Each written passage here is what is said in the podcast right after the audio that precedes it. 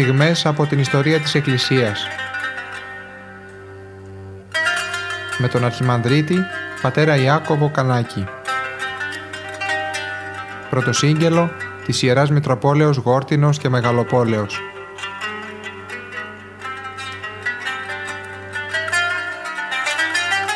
Αγαπητοί ακροατές, χαίρετε. Συνεχίζουμε αυτό το υπέροχο ε, ταξίδι μας συμπορευόμενοι στο ιεραποστολικό έργο του Αποστόλου Παύλου, του Αποστόλου των Εθνών.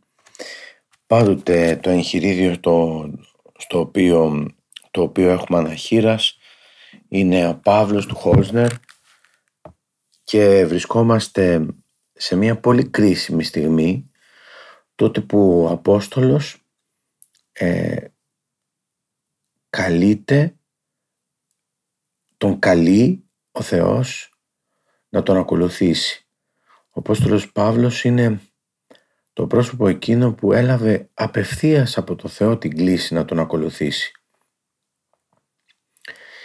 Και όταν απαντούσε σε αυτήν την ε, γενική ε, και συνηθισμένη κατηγορία εναντίον του ότι δεν ήταν εκ των 12 Αποστόλων, δεν ήταν από τον στενό κύκλο των μαθητών του Χριστού. Ο Απόστολος Παύλος πολλές φορές έλεγε ότι από τον ίδιο τον Χριστό ε, δέχθηκε την κλίση, αξιώθηκε αυτή την κλίση.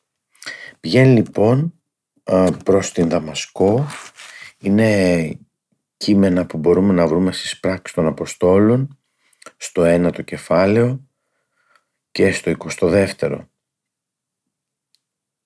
Κάθε γνήσια επιστροφή συντελείται σε δύο φάσεις που χρονικά όπως στον Αυγουστίνο μπορεί να είναι μακριά η μία από την άλλη.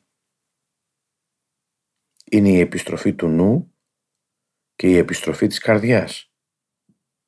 Χωρίς τη γνώση, το πείσμα της ανθρώπινης καρδιάς, το φράξιμό της απέναντι στο θέλημα του Θεού είναι ακατανίκητο. Πρέπει όμως πριν από την θεραπεία της θελήσεως να προηγηθεί ένας συγκλονισμός, μια συγκίνηση του αισθήματος. Πριν από τη νύχτα της πορείας του καθαρμού, ένας θεϊκά διαποτισμένος μυστικισμός θα προκαλούσε πολλές πλάνες. Όταν ο Σάβλος σηκώθηκε ύστερα από την προσταγή, άνοιξε τα μάτια του, πως τη στιγμή εκείνη τα είχε κλειστά για να τα προστατεύσει δεν είδε όμως τίποτα. Ήταν τυφλός. Κατατρομαγμένος στεκόταν σε αμηχανία και ψηλαφώντας προσπαθούσε να ανακαλύψει τους συνοδούς του. Αυτοί με προσοχή οδήγησαν έναν κατατσακισμένο σιωπηλόν άνδρα μέσα στο δασάκι με τις μυρτιές που υπάρχει μέχρι και σήμερα, τον πέρασαν από την πύλη που από τότε έχει το όνομά του τον έφεραν στην ευθεία οδό, ένα δρόμο ενός χιλιόμετρου με υπέροχους κορινθιακούς στήλους δεξιά και αριστερά που μπορεί κανείς μέχρι σήμερα να διακρίνει μερικά ίχνη του ανάμεσα στην αταξία των μοντέρνων σπιτιών. Εκεί τον οδήγησαν σε ένα εβραϊκό πανοδοχείο που το είχε κάποιος Ιούδας. Σήμερα στη θέση αυτή, στη θέση όπου άλλοτε ήταν το σπίτι του Ιούδα, υπάρχει ένα μικρό τζαμί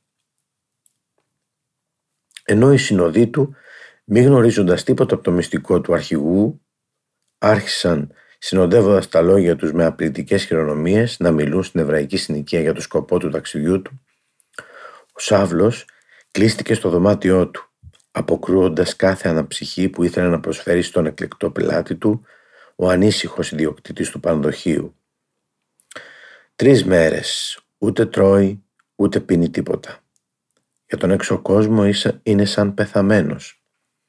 Αυτές οι τρεις μέρες του που μεσολαβούν μεταξύ του μυστηριακού του θανάτου και της πνευματικής του Αναστάσεως στο βάπτισμα είναι ένας σαφής υπενιγμός για τις τρεις ημέρες και νύχτες του Ιησού μέσα στον τάφο. Τρεις ημέρες ο Παύλος βυθίστηκε σε ένα ανεξήγητο ύπνο. Τι περιμένει, ο Χριστός του είχε πει ότι μέσα στην πόλη θα μάθαινε τι έπρεπε να κάνει. Έτσι έπρεπε και οι Απόστολοι άλλοτε να περιμένουν την Ανάσταση. Αν άλλοτε του έλεγε κανείς ότι θα έπρεπε να περιμένει, τώρα όμως περίμενε ήσυχα στον προθάλαμο του Θεού. Το να μπορείς να περιμένεις είναι και αυτό αρετή, κάποτε μάλιστα πολύ δύσκολη. Και η Θεία Χάρις έχει την ώρα της. Εδώ εφαρμόζεται το ρητό, το να δέχομαι είναι το υψηλότερο έργο μου. Όταν η ψυχή ξεριζωθεί με όλες τις ρίζες της μέσα από τις μέχρι τότε συνθήκες της ζωής και όταν πρέπει να φυτευθούν μέσα τις καινούργιες αρχές για τη ζωή, μια τέτοια αναγέννηση δεν μπορεί παρά να συμβεί με πόνους και με δάκρυα. Δεν υπάρχει θρησκευτική ψυχολογία που να μπορεί να εξηγήσει βασίμως πώς συντελέστε εσωτερικά η μεταμόρφωση και η ανοικοδόμηση του νέου θρησκευτικού κόσμου του Σάβλου. Έπρεπε με παιδαγωγία και με συντριβή να υποστεί μια διαδικασία όπου με τσακισμένη την ανθρώπινη αξιοπρέπεια εντός εισαγωγικών θα καθαριζόταν το πολύτιμο μέταλλο για να γίνει με αυτό το σκεύος της εκλογής.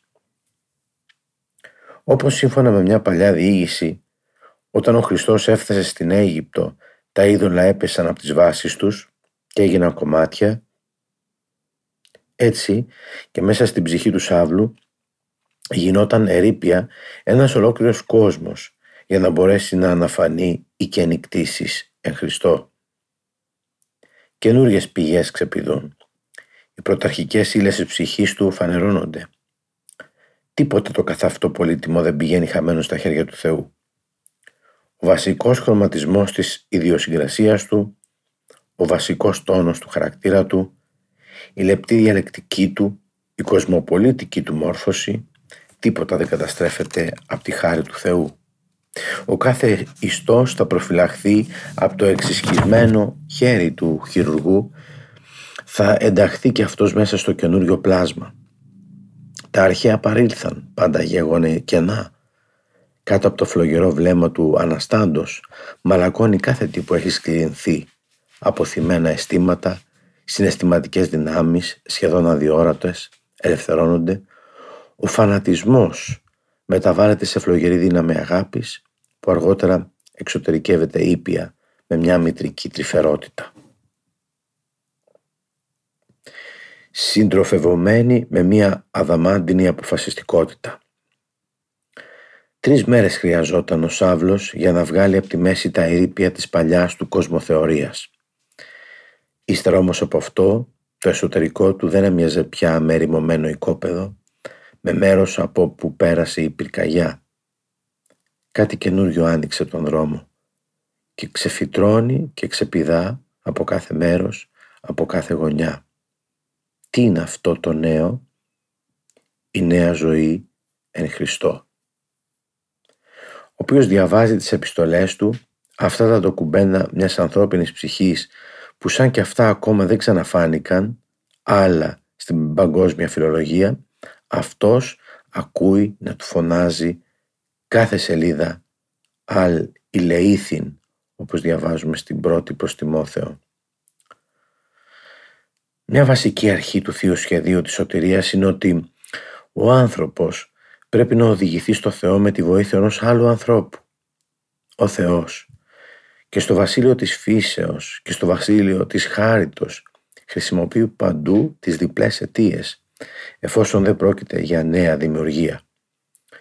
Μπορεί στο σπίτι όπου φιλοξενούσαν τον τσακισμένο τυφλό Σάβλο να του διηγήθηκαν για τη θαυματουργική δύναμη των πιστών και έτσι να του γεννήθηκε η επιθυμία να ερχόταν κάποιος από αυτούς να τον ειδεί.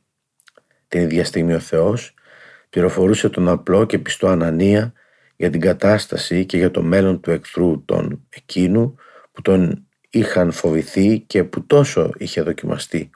Ενώ με άλλο, ταυτόχρονα όραμα, μάθαινε και ο Σάβλος την αποστολή του Ανανία. Η εκλογή έπαιζε, έπεσε πάνω σε έναν κάπως δειλό άνθρωπο που όπως κάποτε και ο Μωυσής φοβήθηκε μπροστά στην ευθύνη της αποστολής του. Σύμφωνα με μια συριακή παράδοση ήταν ένας από τους 70 μαθητές του Κυρίου που είχε καταφύγει στη Δαμασκό όταν έγινε ο πρώτος διωγμός από τον Σάβλο. Έτσι εξηγούνται οι δισταγμοί του. Την ανησυχία του την καθησύχασε η διαβεβαίωση. Η Δουγάρ προσεύχεται. Ένας άνθρωπος που προσεύχεται δεν είναι επικίνδυνος, θα σκέφτηκε. Θα έπρεπε να είναι μεγάλη, θα έπρεπε να είχε μεγάλη εμπιστοσύνη στο Θεό ο γέρος εκείνος άνθρωπος για να τολμήσει να μπει μέσα στη φωλιά του λιονταριού και να χτυπούν την πόρτα. Του καλούν να πάει στο σπίτι του Ιούδα. Ο Ανανίας πήρε το δρόμο προς τα εκεί. Άτολμα μπήκε μέσα. Η εμπιστοσύνη συναντά εμπιστοσύνη. Τα ροζιασμένα χέρια του ανθρώπου, του λαού, ακούμπησαν πάνω στο κεφάλι του Σάβλου. Επίθεση των χειρών και προσευχή. Έτσι είχε διατάξει ο διδάσκαλος. Ως μαθητής του κυρίου Ανανίας είχε το χάρισμα να θεραπεύει. Ήταν το βάπτισμα της ταπείνωσης. Οι λεπίδες της τυφλωμένης υπερηφάνειας έπεσαν.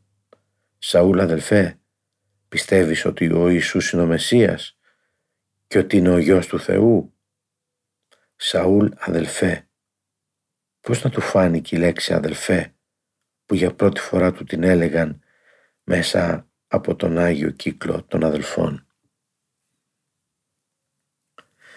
Και να τώρα, ο τρομερός άβλος κάθεται στα πόδια του απλοϊκού Ανανία, που γι' αυτόν ίσως να είχε μαζί του κανένα ένταλμα συλλήψεως και ακούει από αυτόν την πρώτη κατήχηση. Τι ωραία σκηνή για έναν χριστιανό ζωγράφο. Η εμβάθυνση στην Αγία Γραφή θα μπορούσε να πλουτίσει τη σύγχρονη τέχνη με καινούριο υλικό. Ίσως αργότερα ο Παύλος αυτές τις ώρες να θυμόταν όταν έγραφε «Πού σοφός, πού γραμματεύς, πού συζητητής του αιώνος τούτου, τα μωρά του κόσμου εξελέξε το Θεός ή να τους σοφούς κατεσχύνει» στην πρώτη προς Κορινθίους. Ο Παύλος δεν ήταν κανένα ναυάγιο, ούτε κανένας αδύνατος χαρακτήρας που είχε καταπέσει όπως τον παρουσιάζουν κάποιοι σήμερα. Ήταν περήφανος, αλήγιστος. Χτυπήθηκε στο δρόμο του αλλά δεν ήθελε να υποταχθεί σε κανέναν παρά μόνο στον Ιησού. «Κύριε, τι πρέπει να πράξω» είχε ρωτήσει και ο Χριστός θέλει να του δείξει πόσα πρέπει να πάθει. Αυτό δεν συμφωνεί καθόλου με την Ιουδαϊκή νοοτροπία. Το να υποφέρεις, οι Εβραίοι το θεωρούσαν τιμωρία. Στο χριστιανισμό είναι ανώτερη πράξη και μυστική συμμετοχή στα κοσμοσωτηρία πάθη του Χριστού και μέσω ηθικής τελειοποιήσεως. Ο Παύλος είχε ήδη λάβει το πνευματικό βάπτισμα. Έπρεπε με το βάπτισμα, με το μυστήριο του βαπτίσματος να γίνει δεκτός στον αδερφικό και άγιο σύνδεσμο των χριστιανών. Το να είσαι όμως χριστιανός σημαίνει να έχεις βαπτιστεί στο θάνατο του Χριστού όπως επίσης να έχεις απόλυτα παραδοθεί στο Χριστό, τόσο ώστε να είσαι έτοιμος να πάρεις και το βάπτισμα του αίματος του μαρτυρίου.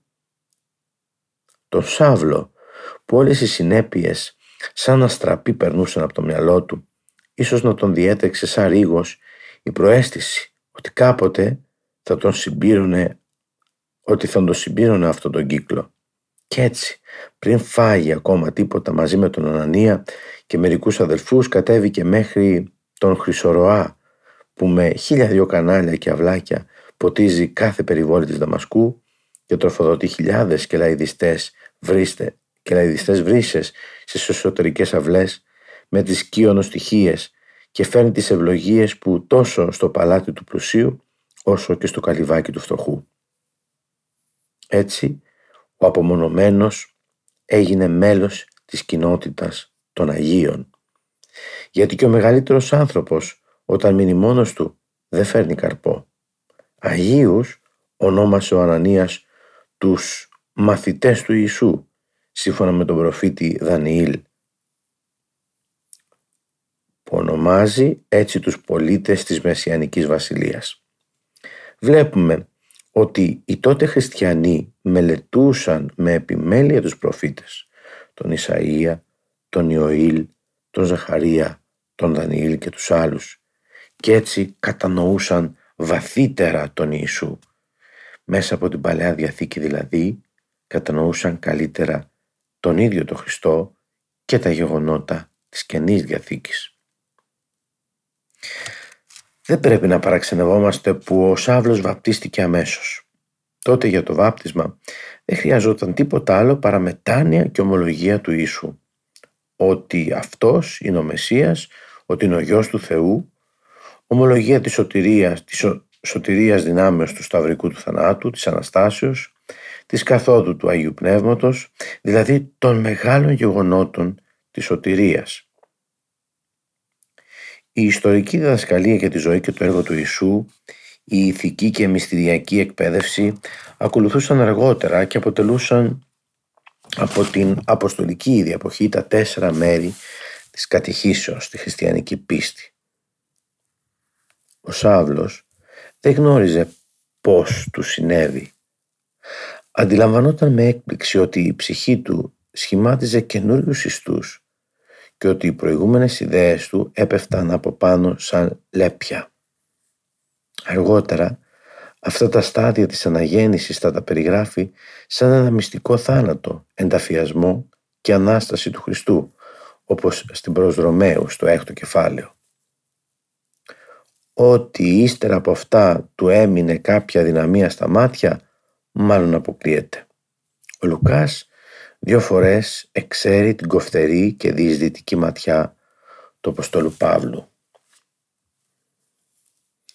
Ο Σάβλος αισθάνθηκε την υποχρέωση να εξηγήσει το επόμενο Σάββατο στη συναγωγή τη μεταβολή των φρονημάτων του και να κηρύξει ότι στο πρόσωπο του Χριστού εκπληρώνονται όλες οι ελπίδες του Ισραήλ και ότι ο Χριστός είναι ο μεταμορφωτής της ανθρώπινης ζωής και η εκπλήρωση των πόθων, των λαών και των αιώνων.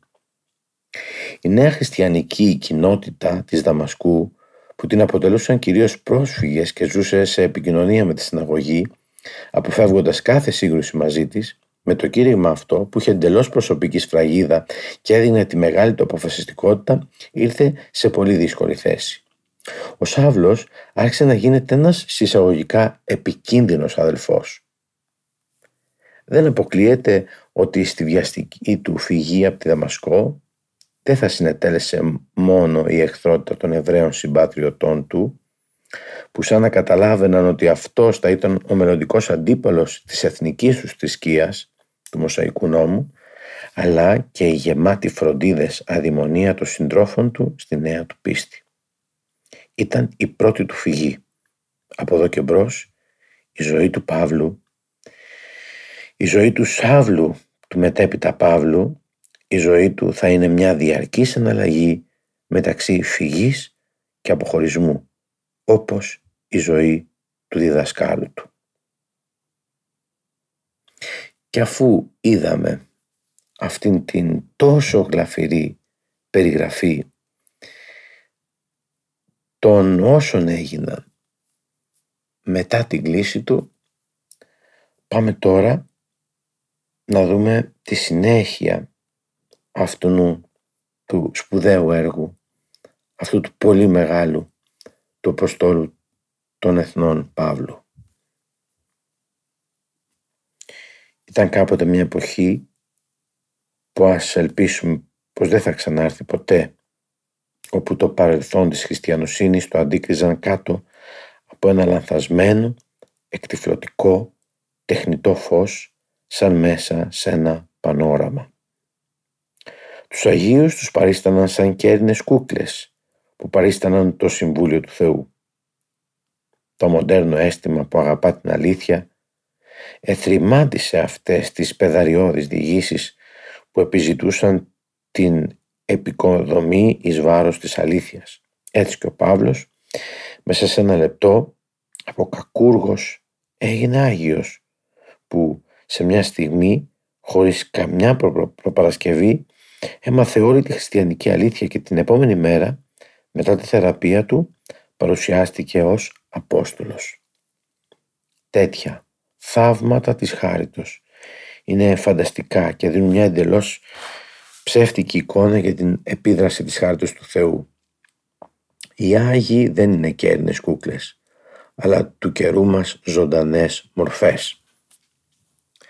Σχετικώς προς τα γεγονότα των επομένων ετών, επικρατεί μια φαινομενική διαφωνία μεταξύ των πληροφοριών του Λουκά και εκείνων που διηγείται ο Απόστολος. Προφανώς στις πράξεις των Αποστόλων υπάρχει ένα χάσμα. Οι μέρετινές, λέει το κείμενο, οι μέρετινές δεν είναι αρκετές για μια βαθιά ριζωμένη ιεραποστολική δράση. Δεν είναι επίσης πιθανόν ότι ο Παύλος την άρχισε αμέσως μετά την επιστροφή του.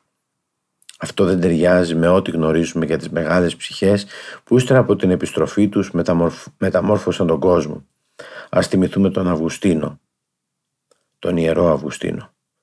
Πρέπει να μάθουν να τακτοποιούν τις νέες του εντυπώσεις, τις νέες τους εντυπώσεις και το πλήθος των σκέψεών τους. Χρειάζεται χρόνος για να καταπραίνουν το ανακάτεμα των συναισθημάτων τους όλοι αυτοί που γνωρίζουν την πίστη στο Χριστό ή που επιστρέφουν σε Αυτόν. Ένας επιφυλακτικός άνθρωπος με εσωτερική ζωή δεν μιλάει εύκολα για τα μυστικά της ψυχής του. Πόσο δύσκολα μπορούσε κανείς να υποκινήσει σε αυτό τον Άγιο Ιγνάτιο και πόσο λιγόλογος ήταν ύστερα και ο Λουκάς την παραμερίζει αυτή τη χρονική περίοδο. Είτε δεν γνώριζε τίποτα σχετικό με αυτήν ή ο Παύλος θα του είχε μιλήσει εντελώς εμπιστευτικά. Οι λέξεις «ημέρε ικανέ» φαίνεται ότι υπονοούν το χάσμα των τριών ετών. Ευτυχώς αργότερα ο Παύλος με τις επιθέσεις των αντιπάλων του αναγκάστηκε να ανασηκώσει κάπως το πέπλο. Ευθέως ου προς αναθέμην σαρκή και αίματι, δηλαδή δεν συμβουλεύθηκα την φυσική μου, την ανθρώπινη μου αντίληψη ή τους φίλους μου. Ουδέ ανήλθον εις Ιεροσόλυμα. Άλλωστε, τι ήθελε εκεί πέρα; Η εντύπωση από την προηγούμενη λύσα, λύσα του ήταν ακόμα πολύ νοπή. Η θέση του απέναντι στους 12 Αποστόλους θα ήταν πολύ λεπτή. Απέναντι δε του συνεδρίου θα ήταν και επικίνδυνη για τη ζωή του. Αλλά απήλθον εις Αραβίαν. Αραβία τότε ήταν ένας ευρύς όρος και περιελάμβανε όλη την Αραβική Χερσόνησο μέχρι επάνω τη Δαμασκό και μέχρι τον Εφράτη.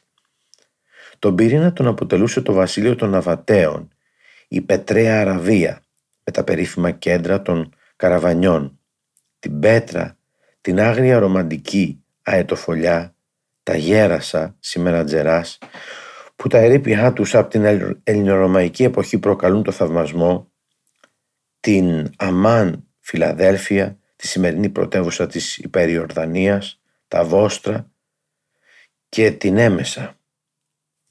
Ο Σεήγης των Αβατέων, ο Αρέτας, είχε έκτρα με τον Ηρώδη τον Αντίπα, γιατί αυτός προς χάρη της Ηρωδιάδας είχε αποπέμψει την κόρη του και την είχε στείλει πίσω στον πατέρα της. Έτσι εδώ ο Παύλος αισθανόταν πως ήταν ασφαλής από τους Εβραίους διώκτες του και αυτό πιθανόν να οδήγησε προς τα εκεί τα βήματά του. Φορτωμένος με τα τεράστια γεγονότα που του είχαν συμβεί με όσα του είπαν και όσα διδάχθηκε κατά την επικοινωνία του με τον κύκλο των χριστιανών της Δαμασκού, ασφαλώς και με τη βίβλο του, που όπου και αν πήγαινε την έπαιρνε μαζί του, βλέπουμε τον μοναχικό άνθρωπο με φορεσιά βεδουίνου, με το λεπτό πτυχωτό φόρεμα, την δερμάτινη ζώνη και το χρωματιστό κάλυμα της κεφαλής να προχωρά μέσα στην άδενδρη, την φεά, ορεινή ερημιά, που αργότερα προσήλκησε τόσους πολλούς ερημίτες και στυλίτες. Η έρημος στάθηκε πάντα η τροφός των μεγάλων προφητών και των αυτάστων ιεροκηρύκων όπως ο Γρηγόριος ο Ναζιανζινός και ο Ιωάννης ο Χρυσόστομος. Εδώ ο Παύλος δεν χρειαζόταν τον κόρακα του Ηλία. Του ήταν εύκολο να κερδίζει το ψωμί του. Γιατί εδώ, έτσι γράφει κάποιος που γνωρίζει τον τόπο, περισσότερο από κάθε άλλο μέρος της Ανατολής ανθούσε το επάγγελμα των σκηνοποιών που έπρεπε να εφοδιάζουν με σκηνές όλες τις χιλιάδες των ομάδων της γειτονικής ερήμου. Εδώ επίσης στο βουνό επολούσαν οι Βεδουίνοι τους σκηνοποιούς, τους σκηνοποιούς το γυδίσιο μαλλί. Αυτοί κατασκεύαζαν πρώτα με αυτό κάτι χοντρά σκηνιά σε δέσμες και από αυτά ήφαιναν κατόπιν εκείνο το πανί που ούτε ήλιος ούτε βροχή μπορεί να το περάσει και που εδώ και χιλιάδες χρόνια οι νομάδες της ερήμου το μεταχειρίζονται για να φτιάξουν τα κινητά σπίτια τους. Στις παρυφές της ερήμου στέκει ένας πρωτόγονος αργαλιός, σε κάτι χοντρά ξύλινα καρφιά στηρίζονται τα σκηνιά. Εκεί, μπροστά στο απλό εργαστήρι του κάθεται και τακτοποιεί τις δέσμες του, περνώντας στο μεταξύ της αΐτα του. Μόνο μια φορά, σε κάποιο του ταξίδι με τους συνοδούς του, έτυχε να ειδώ σε αυτή την άδενδρη έρημο ένα τερεβιθό δέντρο όπου κάτω από την πλατιά σκέπη του άπλωναν τα κλαδιά του εκεί ξαπλώσαμε να ξεκουραστούμε. Σε λίγο ήρθαν να μας κρατήσουν συντροφιά κάτι περιπλανόμενοι βεδουίνοι. Έτσι και ο Παύλος ίσως κάτω από αυτό το προστατευτικό φύλλωμα κανενός τέτοιου αιωνοβίου πατριάρχου της ερήμου να μελετούσε τις σκέψεις του ή να άνοιγε συζητήσεις με τα παιδιά της ερήμου για ό,τι ξεχύλιζε μέσα από την καρδιά του. Αυτή η σχεδόν τριήμερη, τριετής περίοδος ήταν η θεωρητικότερη και ευτυχέστερη της ζωής του. Εδώ άρχισε στην ψυχή του Παύλου με την οδηγία του Αγίου Πνεύματος, του Πνεύματος του Ιησού, εκείνη η εσωτερική επεξεργασία που την υπενήσεται στην προς Φιλιππισίους επιστολή του. Άτινα ειν μη κέρδη, ταύτα ήγημε δια των Χριστών ζημίαν, δια το υπερέχον της γνώσεως Ιησού Χριστού του Κυρίου μου, διόν τα πάντα εζημιώθη. Όχι σαν να ανοίγουν για αυτόν ουσιαστικά καινούργιες στήρες. Η εξαιρετική φύση του πνεύματός του μάλλον είχε εναρμονιστεί με το συγκλονιστικό, το μοναδικό γεγονός της ζωής του. Η αποκάλυψη όμως του Χριστού τον εσαγίνευε ως εκεί που δεν παίρνει. Αυτή η εσωτερική επεξεργασία, σύμφωνα με τη διπλή διαίρεση της ανθρώπινης εσωτερικής ζωής, ήταν δύο ειδών, συναισθηματική και αδιανοητική. Την μεταβολή στην κατεύθυνση της συναισθηματικής του ζωής την ονομάζει ο Παύλος «ενδύεστε τον Κύριον Ιησού Χριστόν» ή το φρόνημα του Ιησού Χριστού. Η έξαρσή του του έδινε χαρούμενα φτερά. Στη βεβαιότητα που αισθανόταν από χαρακτήρος προστίθεται τώρα και η καινούργια βεβαιότητα της υπερφυσικής πίστεως και της συνειδήσεως ότι έχει κληθεί με τη μεσολάβηση του Ανανία. Αυτά σιγά σιγά τα συνόδευε μια σταθερή ηρεμία και πραότητα που ήταν πολύ μακριά από την αλήγιστη μόνωση του Φαρισαίου. Κανένα από αυτά φυσικά ή από τα επίκτητα προτερήματά του δεν πήγε χαμένο. Ούτε η ευρύτητα και το προφητικό βάθος του πνεύματός του, ούτε η οξύτητα της αντιλήψής του, που είχε εξασκηθεί με τον νόμο, ούτε η ευκολία με την οποία διαγείρονται τα αισθήματά του, ούτε η αναπόφευκτη συνέπεια του χαρακτήρα του και η τεράστια πειθαργία της θελήσεώς του, κληρονομία πολλών γενεών. Τα επίγεια συμφέροντα εξαφανίστηκαν για αυτόν ως ανυπόστατα μπροστά στο καινούριο ιδανικό της ζωής που απέκλειε κάθε άλλη διαγωγή ως αντίθετη προς το θέλημα του Θεού εκτός από την αφοσιωμένη και εξυπηρετική αγάπη. Με λίγα λόγια, τα ύψιστα ενδιαφέροντα του θρησκευτικού του συναισθήματος ήταν όλο φλόγα. Κάπως έτσι τελειώνουμε σήμερα αγαπητοί μου ακροατές το, το διάβα αυτό την καταπόδας ε, παρακολούθηση του έργου του Αποστολού Παύλου ο οποίος ε, θα δούμε στην πορεία πόσο μεγάλος ήταν βλέπουμε ότι η κλίση του είναι το καθοριστικό σημείο τον καλεί ο ίδιος ο Θεός και αυτός που ήταν πλέον ε, αυτός που ήταν πρώην διώκτης γίνεται πλέον ένας μεγάλος κήρυκας της πίστεως. Θα δούμε την πορεία του Αποστόλου Παύλου στις επόμενες εκπομπές.